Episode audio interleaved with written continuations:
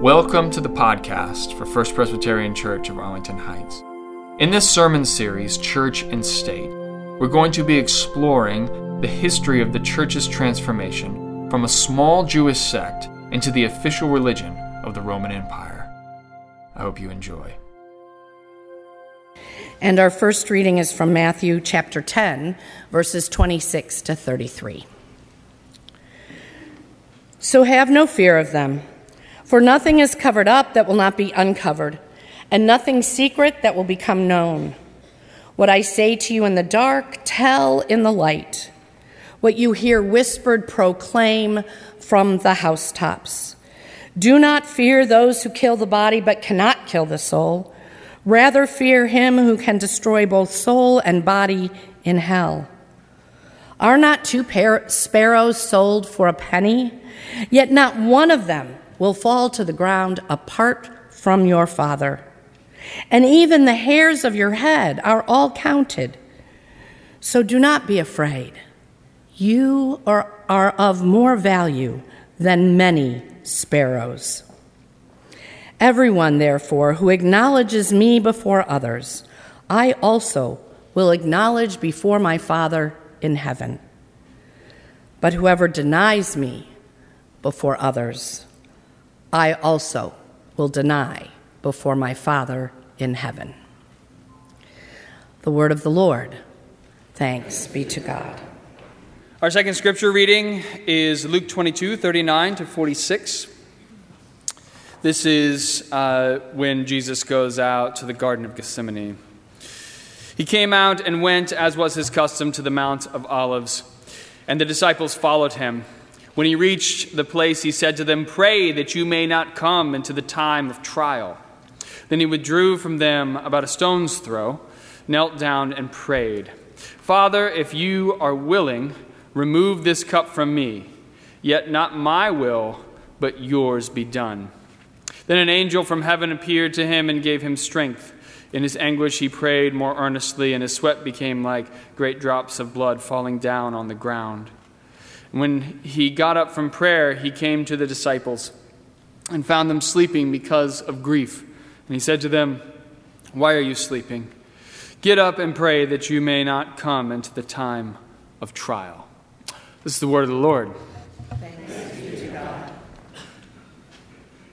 So we are here, the moment you've been waiting for all this time, right? We're coming to the end. Yeah, I know. Some people are like, woohoo! Okay. We're coming to the end. This is our last sermon in our sermon series, Church and State The Rise of Early Christianity. Are we happy about that or are we sad? I don't know. It's a mixture of sadness and happiness, I know, all at the same time, right? I'm really, really excited about today because we've come to the point where we've been working through the history of the early church for the last 11 months. And now we are finally at a point where we can wrap this whole thing up. We're in the fourth part of our sermon series, as you can see up there on the screen and we have been talking about individual Christians who have made a significant contribution to the early church. These are better known as church fathers and mothers. These are people who helped transform the church from a fledgling faith into the official religion of the Roman Empire. So, last week we talked about two individuals who really transformed the faith in major ways. I want to recap who those people are so that we're all on the same page for today. Does that sound good to everybody? Choir, sound good to you? Yes. yes? Sound good to you? Yes, excellent. Okay, so last week we talked about the Emperor Constantine and the church father Athanasius. Constantine, the man whose face you see up there on the screen, the man whose face you've been staring at for the last 11 months, he was the first person to embrace freedom of religion. He was the first person also to really back the Christian faith. He did a couple of different things. One, he helped the church financially by building many Christian basilicas all over the Roman Empire. He also gave clergy a tax exemption within the Roman Empire. You got to love that tax exempt status, right? Okay, I got that from Constantine. I'm going to say thank you to him for that. And then the last thing he did was he started promoting Christians to high ranking offices within the Roman government. And that's something that we're going to talk more about today. But at around this time, all of this is happening. You have to realize that Christianity isn't just one thing. There are many different versions of Christianity out there within the Roman Empire. And once Constantine decides he's going to back the church, he says, okay, guys, no more of this. We're not going to have competing versions. We're all going to have one version and we're going to be on the same page. So he calls the Council of Nicaea. He gets everyone together, and the church father Athanasius he says, okay, we're going to help create the Nicene Creed, which, of course, is the way that we think about Christianity from that point forward. The Nicene Creed defines Christianity. Now, in our timeline, you can see up there that the fourth part of this series goes from 120 to 430. We ended off last week around 325 AD. And at that point in time, I mentioned something very important about the Roman Empire that was going on, which is that Christians represented a large demographic of the population at that point in time. Now, they were not the only demographic, but they were one of the larger ones. Now, when Constantine makes Christianity legal and he starts backing the Christian faith, what do you think happens to Christianity? It starts to explode in terms of the numbers. People start to join the Christian ranks one after another, and within a few decades, it has changed the culture of the Roman Empire significantly. To give you a sense of how it has changed the culture of the Roman Empire, I need to take you back to something that I told you about a little bit earlier in this sermon series. So, one thing that I told you that was very peculiar to Christians is that they refused and rejected the gods and goddesses of the Roman pantheon. You know what I'm talking about, right? like Jupiter, Venus, all those types of gods. They said, we're not going to worship those gods. And even more importantly, those gods do not exist. Now, that was rather unusual for this day and time because back in those days, yes, we might have worshiped different gods, but I would never say that your God didn't exist. I might think my God is better than your God, but I would never say, oh, your God's not real. But when Christians come about and they say, yes, we only worship Jesus and we don't even believe that your gods are real, it created this real tension because when you converted to Christianity, you would often have to cut ties with your family because members of your family would be worshiping those pagan gods and goddesses, and you say, I can't be a part of you anymore. So, Constantine in 325 he starts promoting all of these Christians to high ranking offices within the Roman government. And that pressure that existed within individual Christian communities to reject the Roman gods and goddesses, now all of a sudden that's starting to permeate throughout the Roman government. And the pressure over the coming decades, it builds and builds and builds until in 380, the emperor at the time, Theodosius I, he comes out and he says, I'm going to make a decree and the entire empire is now going to be Christian. That is the sole religion of the Roman Empire, rendering all other religions illegal. Now, in case you zoned out on me, I just want to make sure that you heard what I said on that because that's super important. Are you with me? You guys are staring at me like you have no idea what I'm talking about. okay. Essentially, overnight, he converts the entire Roman Empire to Christianity. So, if you're a part of the empire, if you're a citizen, what that means is you are now a Christian whether you like it or not. This is one of the biggest moments in the history of the church. I mean, think about it. I started this sermon series back in September, right? And in September, where did we start? We started at Jesus' death and resurrection, 30 AD. You remember that? And those guys, the few disciples, they were trying to keep Jesus' movement alive. They were doing everything in their power to keep it going. Do you think those guys could have imagined that 350 years later, this movement, which could barely keep itself together, would become the official religion of the Roman Empire, everybody in the Roman Empire was Christian? I don't think they could have ever imagined that, that was going to happen. And when it happened, it was huge. Now, I think that that's absolutely remarkable. Personally, I think it's remarkable to go from just something so small to that. Would you agree with me, or is that something that happens every day in your life? okay, now I wish that the story ended there and everybody rode off into the sunset and everybody was happy, right? But do you know anything about human beings? Do you know how they act? Do they, do they just let things be as they are? No, no, it never ends up that way, right? Well, everything's going great. 380, they convert everything over, and 30 years later, everything seems to be going okay, but then something very unexpected happens. In 410 AD, the city of Rome is sacked by the Visigoths. Now, who are the Visigoths? The Visigoths were a Germanic tribe. You can see up there on the map that they were far north. And these people are like cavemen compared to the Romans. They literally are not even close to their level of education, but over the last couple of decades, they have been watching the Roman army fight. And they started mimicking the Roman army. And then they got better than the Roman army. And so this group of cavemen literally came down and they were able to take over one of the most important cities in the greatest empire in the world. Now, they didn't know it at the time, but the sack of Rome, it ultimately was the beginning of the end of the Roman Empire. And the timing could not have been worse for Christianity. Because I want you to think about it for a second, right? Christianity, for the last 300 years, has been fighting against the state, right? All that time. And then, when they become part of the state, the state fails. Now, what do you think people are thinking about Christianity at this point? For those who resented the fact that the entire Roman Empire was converted to Christianity, they blamed Christianity for Rome's demise. They said if we hadn't turned our backs on the pagan gods and goddesses, we wouldn't be in this situation. But the truth is, the demise of Rome had nothing to do with Christianity or paganism for that matter. If you look at the Roman Empire at this point in time, it was massive, it was huge, and their resources were simply spread too thin.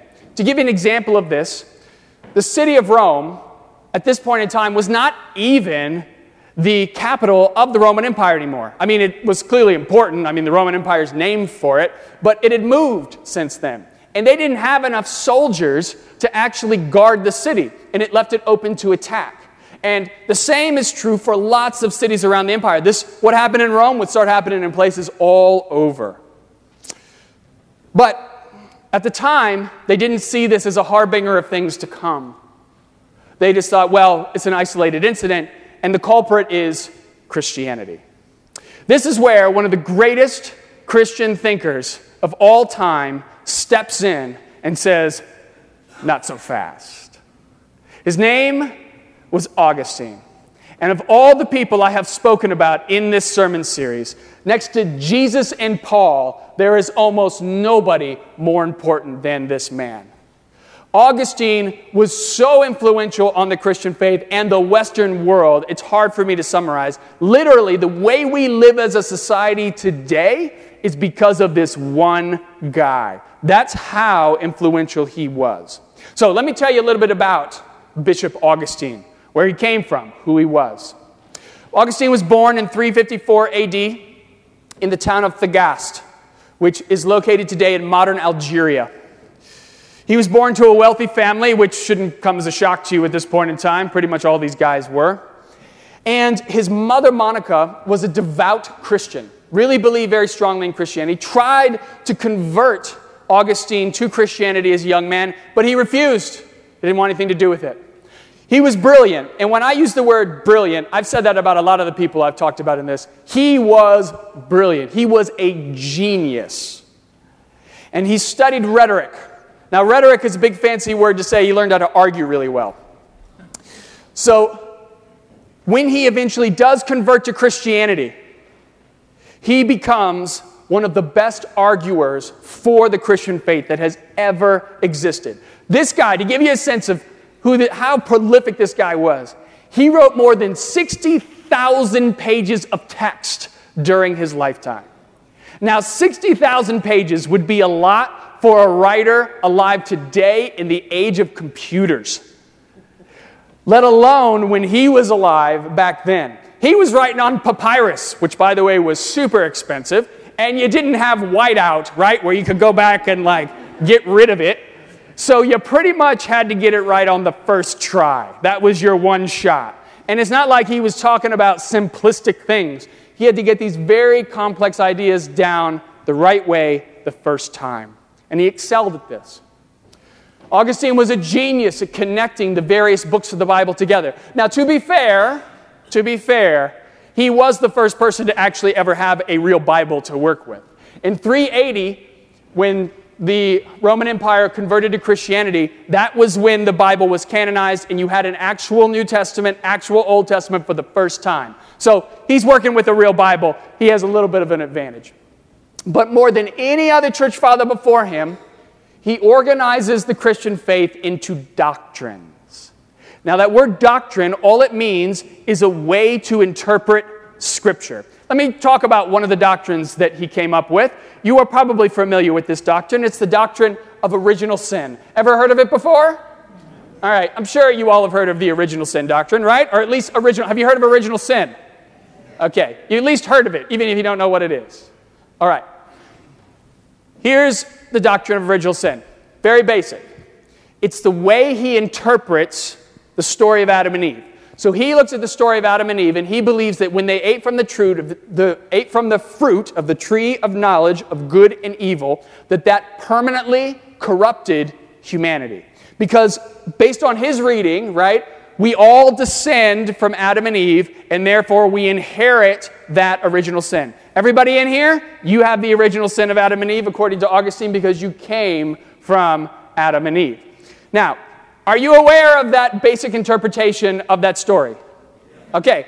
In fact, I would assume that most of you in here assume that that is the way that you interpret that story. But what most people don't know is that it started with Augustine. And here's the thing there's a lot of church fathers who we've discussed in the series who came before Augustine who actually would have disagreed with Augustine, who believed that humans had a lot of potential and were not these horribly sinful creatures that were capable only of minimal acts of goodness. But because Augustine was such a huge figure, and because the church adopted his doctrines, all of a sudden, his word became the way that we interpreted the Bible from that point forward. In fact, most of the way that you all have read the Bible for your entire lives is the way that Augustine read the Bible. It's because his interpretations have influenced us so much. That's the kind of figure he was, okay? and he was so big that he essentially voided out everybody else's interpretations. Make sense? We're on the same page? Okay. So this brings us back to 410. What's happening in 410? Are you still with me? 410. Do you remember what happens? What happens to Rome? Gets sacked, right? Okay. Now, 410 happens to be when Augustine is in his prime he is outputting tons and tons of writing. And of course, he hears about this argument that the reason why Rome was sacked was because of the Christians and because they turned their back on the pagans.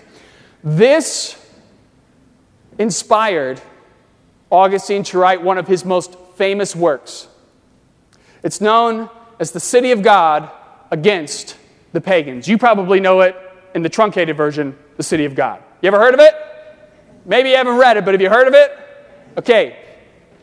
So, The City of God is considered to be one of the greatest classics of Western literature ever written. And the basic premise is quite simple. Augustine argues that Christianity is not responsible for the demise of the Roman Empire. In fact, he looks at the last 400 years of history within the Roman Empire, and he says that if it wasn't for Christianity, they wouldn't have succeeded. And if Christianity hadn't been there, they would have failed long ago. That's his basic argument, okay? Now, he does something else in this book, though. Something else that is really, really critical to understanding how he sees the world. And he does something that nobody has ever done before up until this point. he has a very specific way of looking at history. And he believes that history is a conflict between what he calls the city of man and the city of God. Okay? It's a conflict between the city of man, city of God. Real important that you zone in on this part if you've been zoning out up until this point, okay? You real you you with me? You with me? Okay. Let's define city of man, city of God. The city of man is the earthly city created by humans to serve the self interests and needs of human beings. Whereas the city of God consists of people whose sole focus is to serve God's interests and God's needs. Now, Augustine argues that the city of man will ultimately fail. No matter where you go, the city of man is going to collapse in on itself. But the city of God will ultimately be successful. Now, why does he believe that the city of God will triumph over the city of man? And here's where it gets a little complicated, so stay with me. He believes that the difference between the two comes down to suffering. Now, there is suffering in both the city of man and in the city of God, but that suffering leads to different outcomes. So, if you're part of the city of man, you're going to suffer. But your suffering cannot produce anything greater than itself because the focus of the city of man is on the interests and needs of human beings, what we want, what we desire. However, the suffering of the city of God can produce something greater than itself because the focus of the Christian faith is to suffer for the benefit of others. And so, what Augustine says is that you're going to suffer regardless of which city you're a part of. But you want to know how you become part of the city of God? You do what Jesus did in the Garden of Gethsemane, what we read this morning. And what does he say? When he's about to go through suffering, he says, Not my will be done, but yours. If that is your focus, then your suffering can produce something greater than itself, and you can help make the city of God a reality. So, in this way, Augustine, he attempts to console his fellow Christians, his readers, by saying that even if the Roman Empire is at an end, and it was, 20 years later, the Roman Empire would fall. 430 AD, it was over. It was done. Even if the Roman Empire falls, the city of God will succeed. And what he tells his fellow Christians is he says, I want you to look towards the heavens because the city of God is close indeed. All you have to do is be brave enough to reach out and claim that city as your own in order to bring it down to earth. Now, I love that image the image that the city of God is within our grasp. And all you have to do is be brave enough to reach out and claim it as your own. For the last 11 months, we've been talking about the history of the early church how it started as this small little Jewish sect and grew to become the most dominant and widespread religion in the world. And as we went through this series, you probably noticed that the journey was not exactly straightforward, right? There were a lot of bumps in the road. Their success was not guaranteed, was it? No, it wasn't. Along the way, looked like they were going to fail a lot. But every time they came to an obstacle, they found a way to overcome that obstacle and move forward.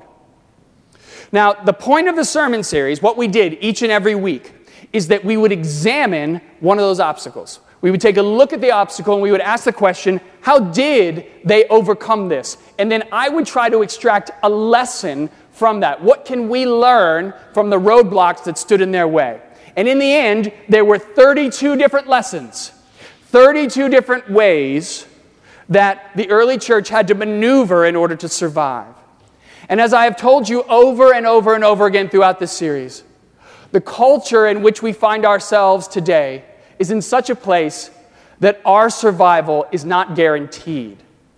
And therefore, we need to look at these roadblocks that we face and we need to learn from the early church. It is incumbent upon us that we take these lessons from the early church and we implement them here for ourselves if we're going to be successful.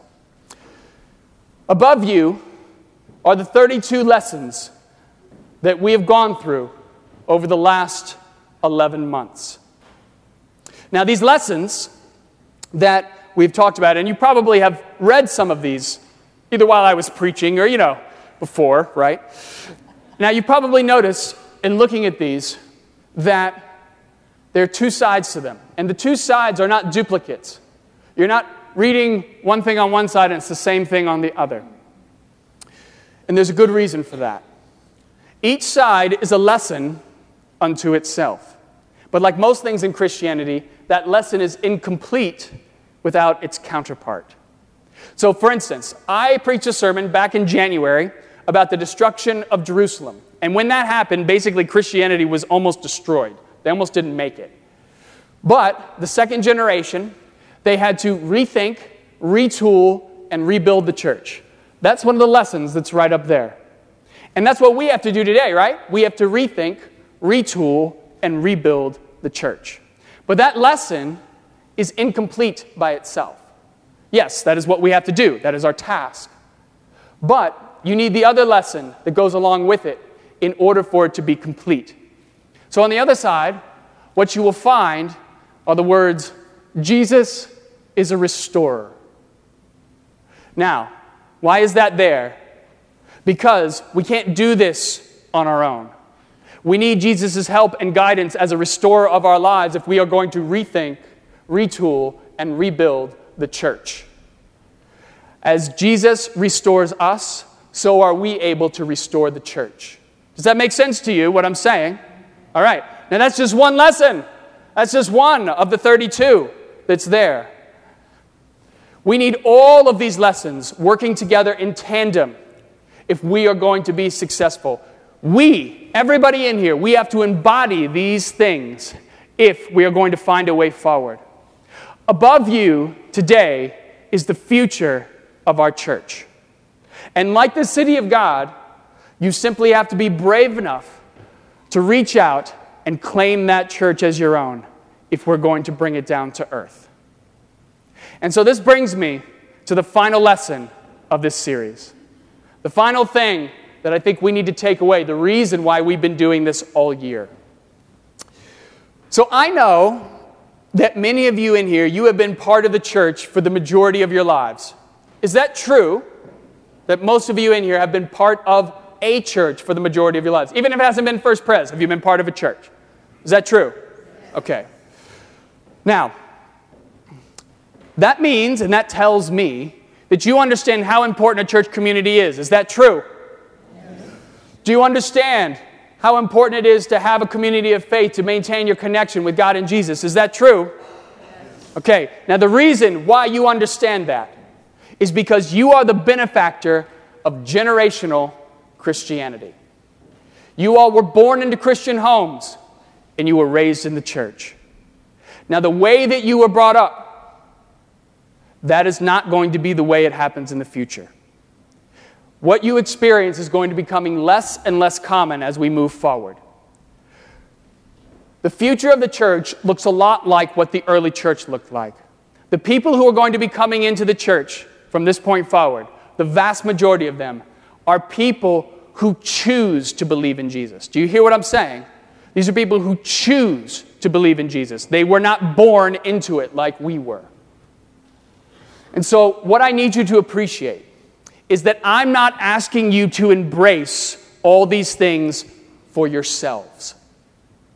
I'm asking you to embrace all these things for those on the outside of the church, for those who know nothing about Christianity. What we read this morning from Matthew, what you heard Judy, Judy read from Matthew, that message was a message that our job is to help people have an encounter with Jesus. And these things that you see here today, that are all along here, these are the ideas that will allow that to happen. And if you are willing to embody these things, then I believe we can become the church of the future. What many people do not realize is that you are the way that people experience Jesus in the world. A lot of times we think, oh no, they have to come to church to experience Jesus. No, you are the way that people experience Jesus because it's through you that they first encounter Christianity. And if you are willing to embody these things, then I really do believe that people will start walking through our doors. So if you are sitting there and you are saying to yourself, Alex, I don't need these things to be Christian, you are right. You don't need these things to be Christian, but the people on the outside do. Like the city of God, we are not doing this for ourselves. We are doing this and giving of ourselves for the benefit of others. We are giving of ourselves for God's needs and God's wants and God's desires. We are giving of ourselves so that people outside of the church can have an experience of the kingdom of God here and now. We want that for the future generations. But what we need and what is so important is that you all are willing to be brave enough to reach out and to claim that church as your own. And I truly do believe that together, that church can become a reality with God's help. I hope that I hear an amen to that. Amen. amen. Thanks for listening. And if you want to learn more about First Presbyterian Church of Arlington Heights, please visit www.firstpresah.org for more information on service times, directions, and to learn more about the First Pres family of faith.